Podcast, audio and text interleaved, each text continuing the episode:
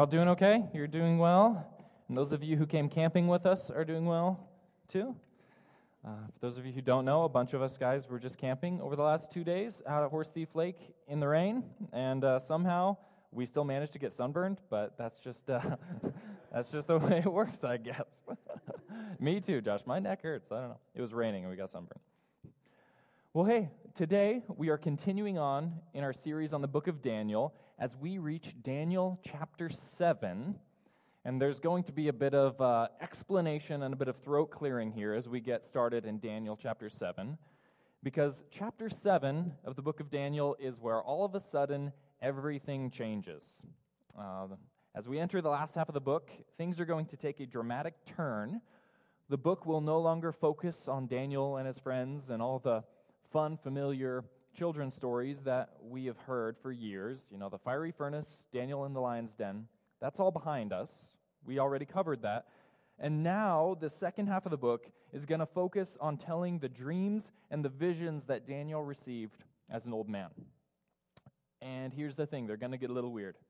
They're going to be a little strange and otherworldly.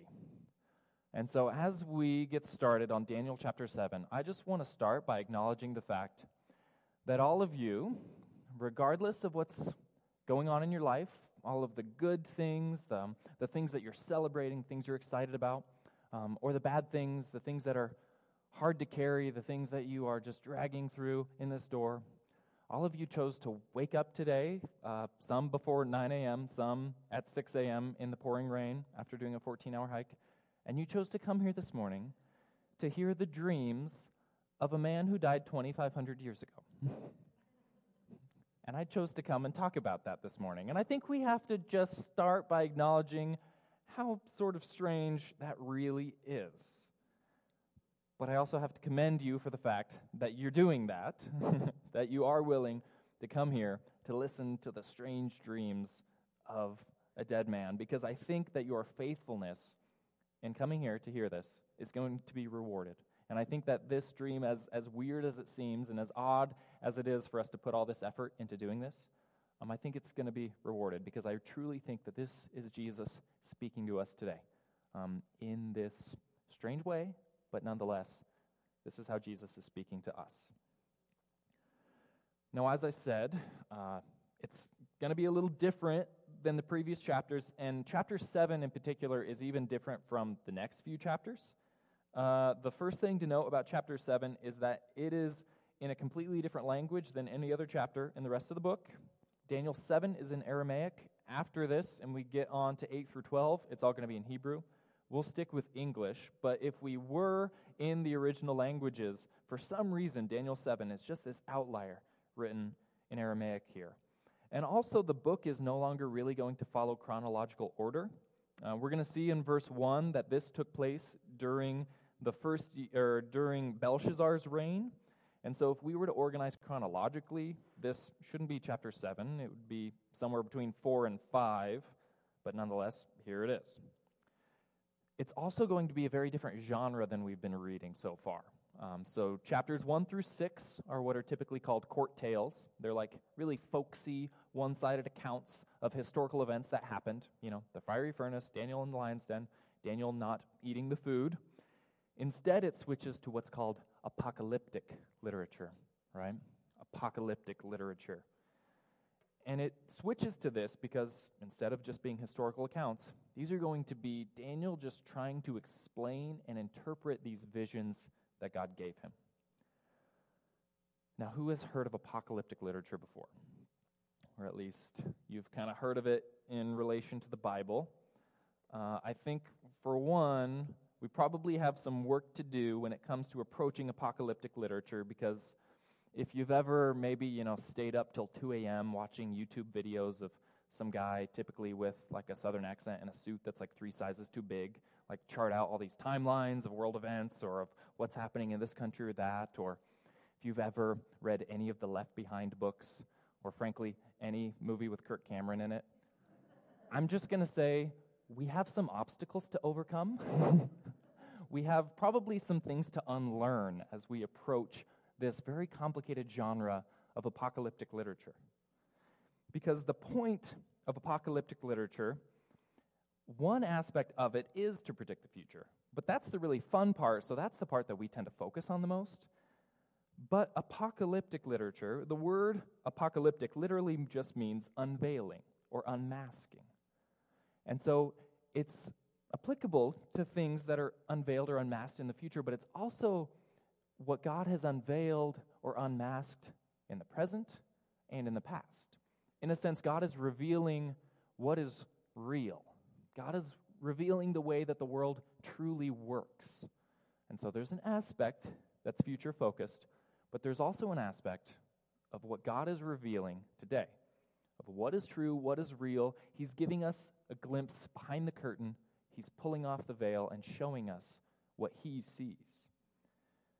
And with that, it's going to be a little obscure, it's going to be a little strange, because while God is unveiling and unraveling and un- showing us these things, He doesn't show us absolutely everything.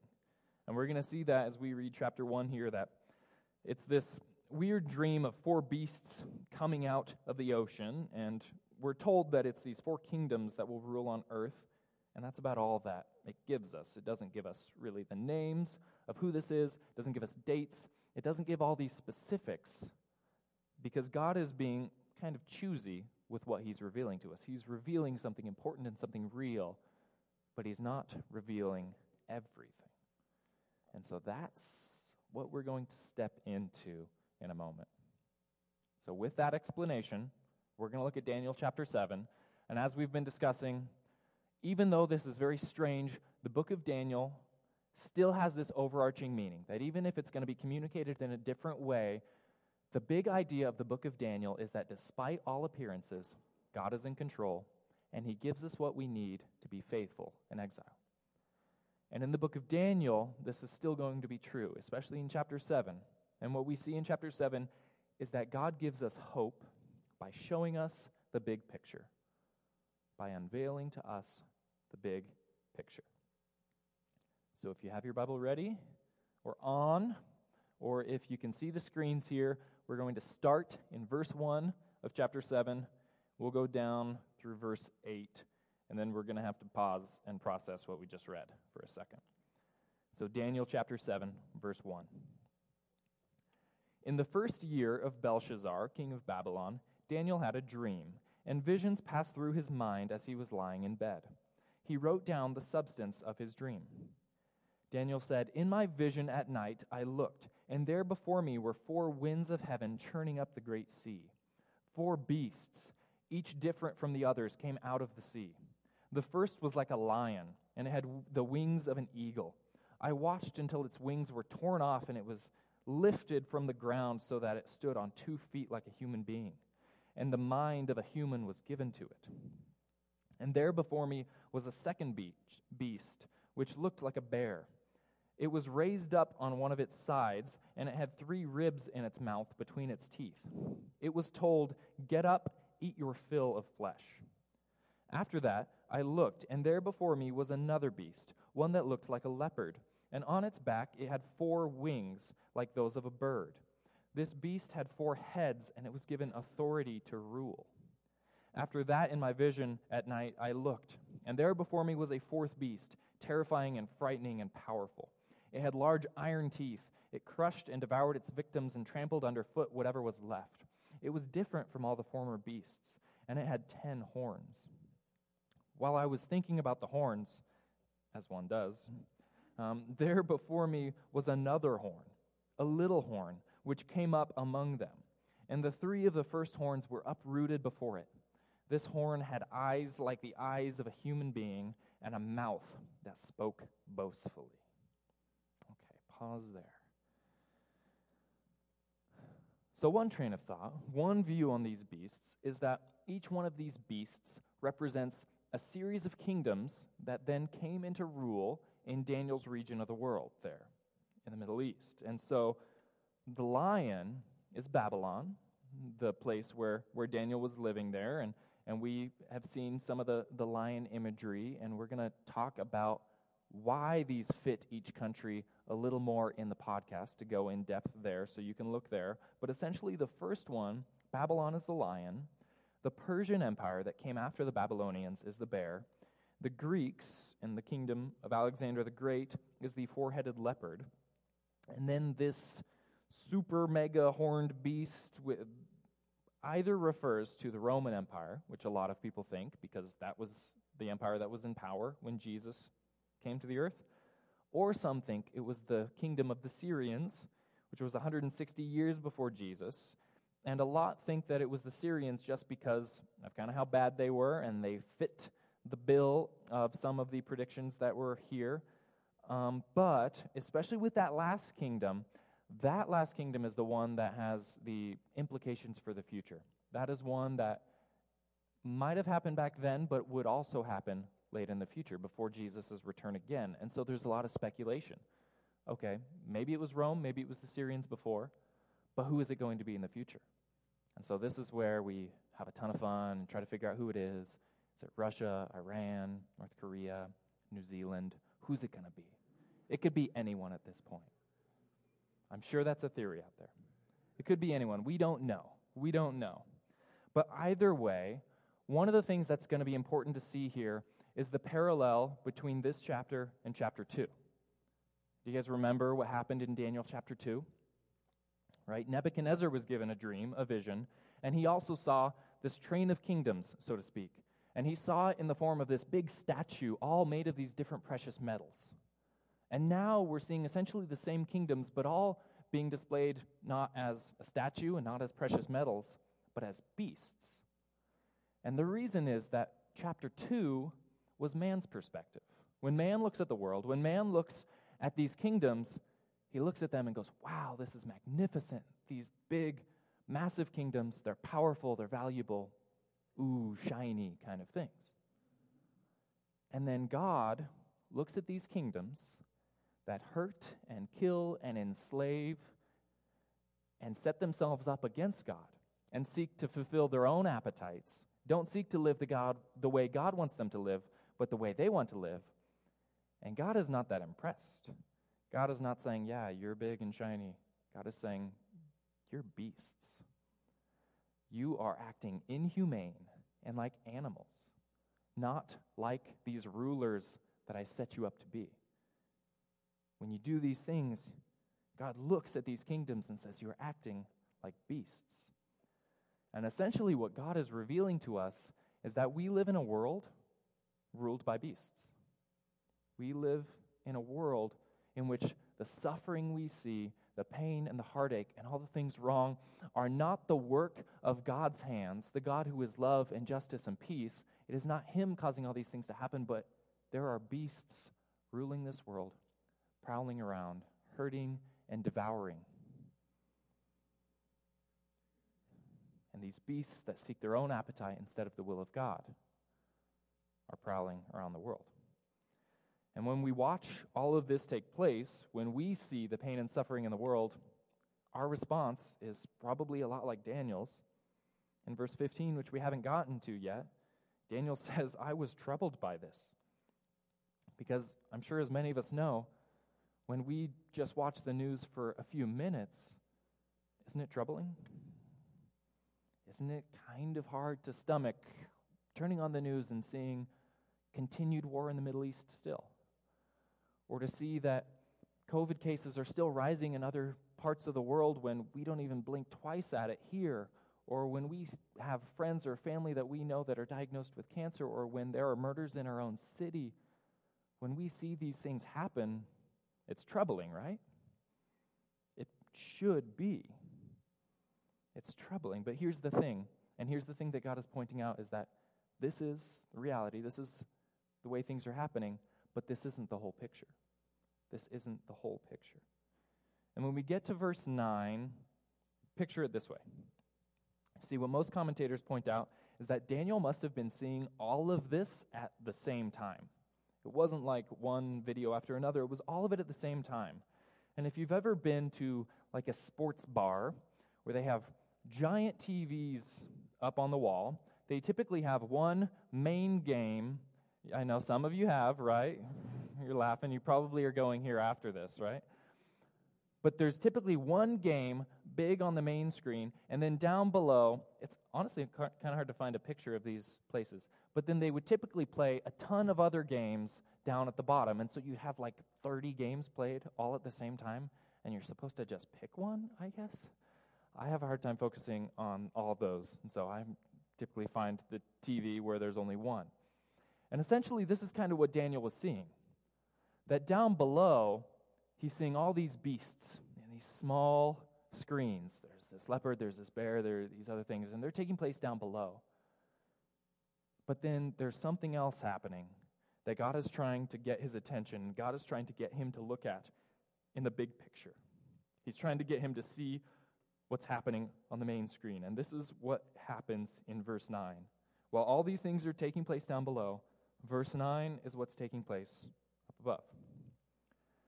As I looked, thrones were set in place, and the Ancient of Days took his seat. His clothing was as white as snow, the hair of his head was white like wool. His throne was flaming with fire, and its wheels were ablaze. A river of fire was flowing, coming out from before him. Thousands upon thousands attended him. Tens of thousands, ten thousand stood before him. The court was seated, and the books were opened. And so this is what Daniel's seeing. While at the bottom, all these crazy beasts are coming out of the ocean and doing horrible things. Up in heaven, there's this courtroom scene taking place. And the Ancient of Days, which is God, is sitting in the courtroom as the judge, watching over everything that is happening. And then verse 11 Then I continued to watch of the boastful words that the horn was speaking. I kept looking until the beast was slain and its body was, had been destroyed and thrown into the blazing fire. The other beasts had been stripped of their authority, but were allowed to live for a period of time. And so God casts judgment. And he ends one of these beasts. And then it says in verse 13 In my vision at night I looked, and there before me was one like a son of man, coming with the clouds of heaven. He approached the Ancient of Days and was led into his presence. He was given authority, glory, and sovereign power. All nations and peoples of every language worshiped him.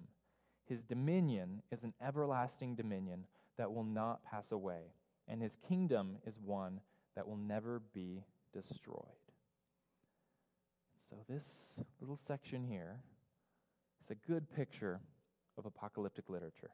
Because while Daniel is seeing part, he's seeing all this happen down here, he also sees this one like a son of man riding on clouds. And this title, like a son of man, essentially just means a human he was a guy who looked like a dude. It wasn't a beast or it wasn't some kind of weird spiritual being. It was a human. And it looks like this guy had come out of the heavens and then had gone back up to heaven and sat on a throne and was presented before God and had a kingdom and authority over the whole world. Now, for us, living thousands of years after this and having had the Bible for a long time, uh, who do we think or who do we know that the uh, one like a Son of Man is? Jesus. Classic church answer, right? It's a pretty safe answer, and it's right. This one like a Son of Man is Jesus. He's the one pictured in this vision in Daniel chapter 7. In fact, Jesus referred to himself more than any other title or name as this one like a Son of Man. He referred to himself over and over as the Son of Man. We know that he had a lot of titles and he called himself a lot of things. Um, he was the Messiah, he was the Son of God, he was the I am. But more than ever, he was alluding back to Daniel 7 and saying, I am one like a Son of Man. So, this chapter, as strange as it was, and it still is, was very important to Jesus. And Jesus cited it and alluded to it a lot. Jesus uses this imagery all the time to kind of explain what he was doing. And Jesus quotes this passage in a very powerful way in Matthew chapter 26. He had just been arrested and he's on trial. He's in court now. And when he was arrested, the leaders of Jerusalem, they sentenced him to death. And all the leaders were there. The high priests, the Sanhedrin, the Pharisees, the Sadducees, they're all there. And they're trying to come up with false charges against him. And the high priest is asking Jesus to defend himself and to explain what he's been teaching, to explain what he's been doing, doing wrong, and they're hoping to kind of catch him in something. And so the high priest tells Jesus, Tell us what you've been teaching. Are you saying that you are the Messiah? And Jesus answers in Matthew 26, verse 64. He, said, he says, You have said so. But I say to all of you, from now on you will see the Son of Man, there it is, sitting at the right hand of the Mighty One, just like in that vision, and coming on the clouds of heaven. Then the high priest tore his clothes and said, He has spoken blasphemy. Why do you need any more witnesses? Look, now you have heard the blasphemy. What do you think? He is worthy of death, they answered. Seems like kind of an overreaction when you just see Jesus' response and their response. It's like you could probably keep your shirt on. He's just saying he's one like the Son of Man, right? But this guy freaks out. And he freaks out because Jesus was quoting Daniel 7. Jesus said, This guy, this Son of Man that we all know about, who sits at the right hand of God and rides the clouds, that's me. I am that person. I am that character. And by default, who does that make the rest of the people in the room? Who does that make the leaders? The beasts. Those nasty monsters. Jesus is saying, That's you. You have become those beasts. Jesus says, You think that this is the courtroom where I'm being judged and where I'm going to be sentenced to death or destroyed. And Jesus is saying, No, no, no. You're only seeing what's happening down here. There's actually another courtroom set up, and you are the ones on trial. And you are the ones being sentenced. And it's pretty subtle, but Jesus is in a room full of Bible scholars, and he knew that they would get it, and they got it. And that is why they reacted so strongly. He implies he's the human one, he's the Son of Man and that he's the one who rides on the clouds, essentially claiming divinity here. And it's just very clear then who Jesus is saying the high priest and the leaders are. They've become the beasts. And for the Sanhedrin, who, who knew that these beasts represented Babylon and Greece and these evil empires that came in and attacked them and killed people and destroyed them, for them to be called this, well, that was a big deal. But Jesus was saying, because you've rejected the Messiah, you have become these things. That these beasts don't have to just be this one kingdom. These beasts can be anyone who rejects the Messiah, anyone who sets themselves up against God to do these things. And so for Jesus, it wasn't about just naming which kingdom this would be. This is about naming the human condition. This is about naming what happens when we don't follow God, when we seek our own appetites and we don't seek God's ways. Jesus is saying, yes, they were specific kingdoms, but also this is the human condition.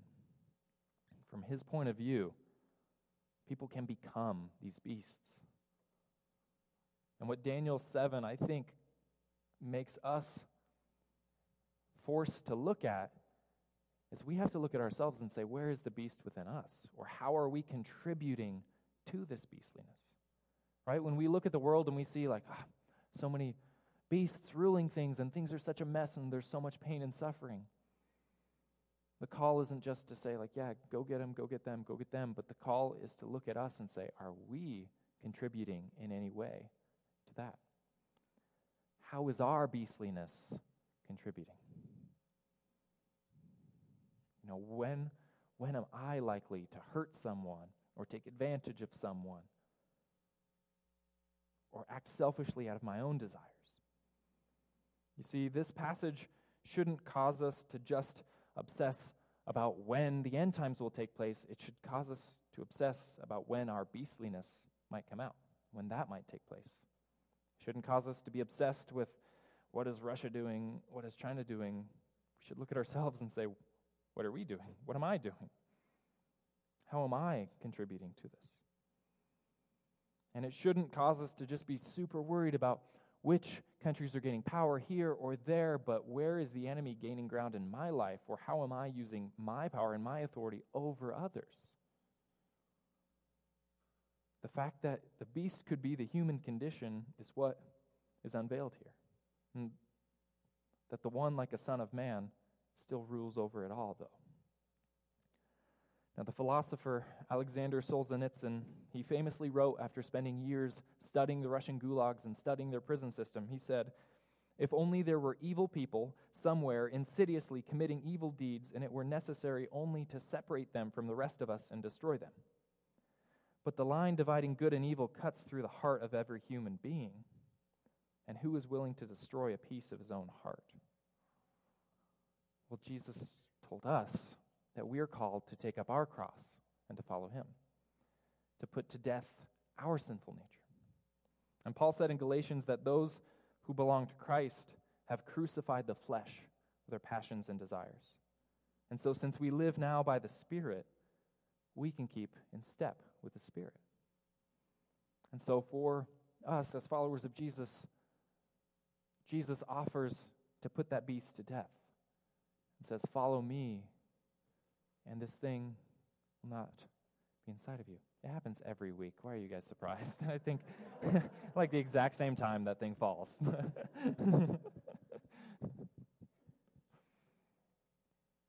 but we have a rescue from it. And Jesus is calling us to look at the big picture here and say, Remember this as you look out on the world, as it's tempting to see the beasts roaming around. Remember that that's who you are without me. That's who you were until I put that to death, until you were born again. So Daniel, he sees this all happening at the same time the chaos on earth down here, and then Jesus coming and making everything right and killing the beasts. The thing is, uh, it doesn't really bring him peace, um, it actually scares him. So we'll pick it up again in verse 15. He says, I, Daniel, was troubled in spirit, and the visions that passed through my mind disturbed me. I approached one of those standing there and asked him the meaning of this. And so he told me and gave me the interpretation of these things. The four beasts are four kings that will rise from the earth, but the holy people of the Most High will receive the kingdom and will possess it forever. Yes, forever and ever. Then I wanted to know the meaning of the fourth beast which was different from all the others and most terrifying with its iron teeth and bronze claws. The beast that crushed and devoured its victims and trampled underfoot whatever was left. I also wanted to know about the ten horns on its head and about the other horn that came up, before which three of them fell. The horn that looked more imposing than the others, that had eyes and a mouth that spoke boastfully. As I watched, this horn was waging war against the holy people and defeating them, until the Ancient of Days came and pronounced judgment in favor of the holy people of the Most High. And the time came when they possessed the kingdom. Daniel basically like went up and asked an angel who was there to interpret this, and the angel described and interpreted the dream for him. Verse 23. He gave me this explanation. The fourth beast is a fourth kingdom that will appear on earth. It will be different from all the other kingdoms and will devour the whole earth, trampling it down and crushing it. The ten horns are ten kings who will come from this kingdom. After them, another king will rise and oppress his holy people and try to change the times, try to change the set times and laws. The holy people will be delivered into his hands for a time, times, and a half a time. So, something's going to happen in the future. There's going to be kingdom after kingdom after kingdom. One of those kingdoms is going to be really bad, oppress God's people. They're going to change laws and set times, whatever that might mean but then goes on to explain that this will not last forever in verse 26. But the court will sit, and his power will be taken away and completely destroyed forever. Then the sovereignty, power, and greatness of all the kingdoms under heaven will be handed over to the holy people of the Most High. His kingdom will be an everlasting kingdom, and all rulers will worship and obey him. This is the end of the matter. I, Daniel, was deeply troubled by my thoughts, and my face turned pale, but I kept the matter to myself. And that's the end. That's the story of Daniel's, I don't know, Chipotle induced nightmares. That he had this vision of kingdom after kingdom, of things going horribly, of beasts coming out of the ocean and doing these terrible things. And, and it looks bad. They're like scary lions and weird mega horned beasts that don't really make any sense. And then God tells them, okay, with all this happening, don't get too excited, don't get too scared. Just know it's not going to last forever. And just know that with everything happening down here, take, take a look at what is happening up here in heaven. That while all this is happening down below, I sit in judgment over all of it. And that one day it's all going to come to an end. And I'll come and make everything right. And they think that they have a lot of power, and they think that they're really scary, but they're nothing compared to me. And he's saying to us, then, as we see these things happen, don't get too high and excited and like, maybe this is it, maybe we'll achieve utopia and we'll figure everything out. Don't get too low and thinking this is the end, we can't follow Jesus anymore, all is lost. He's saying none of this is fundamentally different from the way things have always been and the way things will be until I come back. There will eventually be a kingdom that will be a kingdom forever. That the one like a son of man, Jesus, right, is going to rule over.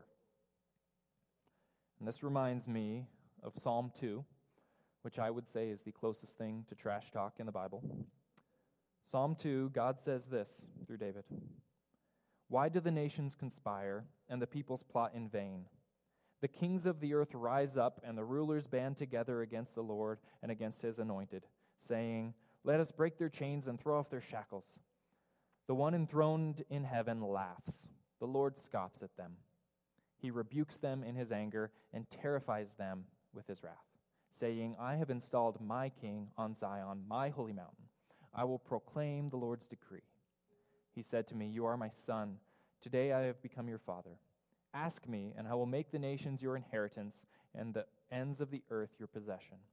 You will break them with a rod of iron, you will dash them to pieces like pottery. Therefore, you kings, be wise, be warned, you rulers of the earth. Serve the Lord with fear, and celebrate his rule with trembling. Kiss his son, or he will be angry, and your way will lead to your destruction. For his wrath can flare up in a moment, but blessed are all of those who take refuge in him. So that is God's message that no matter how much power we grasp and seek, that he's the one in control and he will set everything right.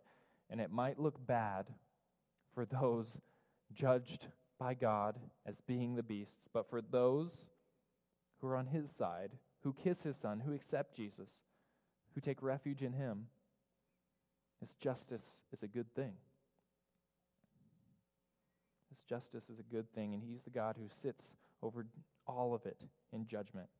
So God is saying, Look, I know that things are crazy down there. I know that things are scary and looking bad and looking worse, and the next beast just seems to get even worse. It's troubling. It really is. But I am sovereign over all of it. See the big picture. See what I'm doing up here. I'm judging it, and one day I'll reclaim it and put it all back together. And Paul wrote in Philippians chapter 4 Do not be anxious in anything, but in every situation, by power and petition, with thanksgiving, present your requests to God. And the peace of God, which transcends all understanding, will guard your hearts and your minds in Christ Jesus. And Paul here promised us a peace that doesn't make sense. And at times it still doesn't make sense to me. How could we see all the craziness down here and possibly have peace? How could we see all of this and give thanks for anything? And he said, Well, because you can also look up here and see what's happening on the main screen. You can see that despite all appearances, I am in control, that I will set everything right. And I'm giving you what you need to be faithful. I'm giving you the big picture here.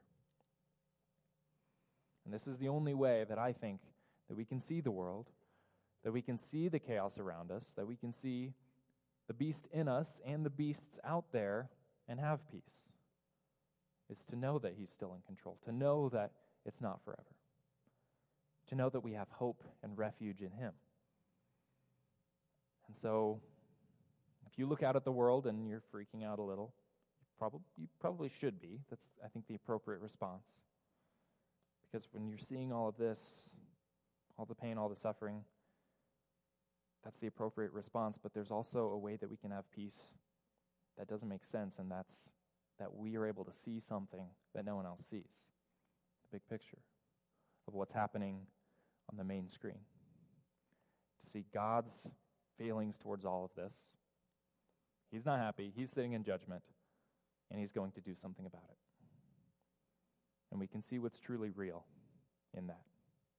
And that's how we have this peace.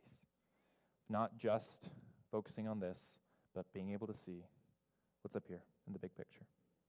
And remembering the God who sits in court over all of it and his posture there. Now, Paul David Tripp, he wrote in a devotional, kind of a long little section here, but it's been very encouraging to me. He said, There simply is no panic in heaven. God is never anxious. There is no confusion in the Trinity of God. He never wrings his hands and wishes he had made a better choice. God never worries about what is going to happen next, nor stresses over how things are going to turn out. God is never surprised or caught off guard. He is never in a situation that overwhelms him. God never feels needy or unprepared. God never regrets that he did or did not do, or that he ever fails at a task. He never makes promises he cannot keep, never forgets what he said or wants to do next. God never contradicts himself or fails to be exact. He is all powerful, absolutely perfect in every way, faithful to every word, sovereign over all that is, the definition of love. He is righteous, just, tender, and patient all at the same time. He is not dismayed or distracted by our panic and our questions. No. The sovereign move of his grace marches on. So, this all down here, it's crazy. It's crazy out there. It really is. But that doesn't change God's posture. It doesn't make him nervous because he knows that his dominion will be over all of it. And he invites us to look at him and his posture in this situation and to gain peace from that. To see the one like a son of man who came for us. And it's from that point that we have peace, seeing this big picture. So, Daniel chapter 7 was written to give us hope. It was written to give us hope. It was written in a really weird way, and it gives us hope in a really strange way. Um, if there's someone in your life who you feel like needs a message of hope, maybe don't just tell them about your dreams or your nightmares. I don't know how that will quite work out, but maybe you could tell them about Daniel's.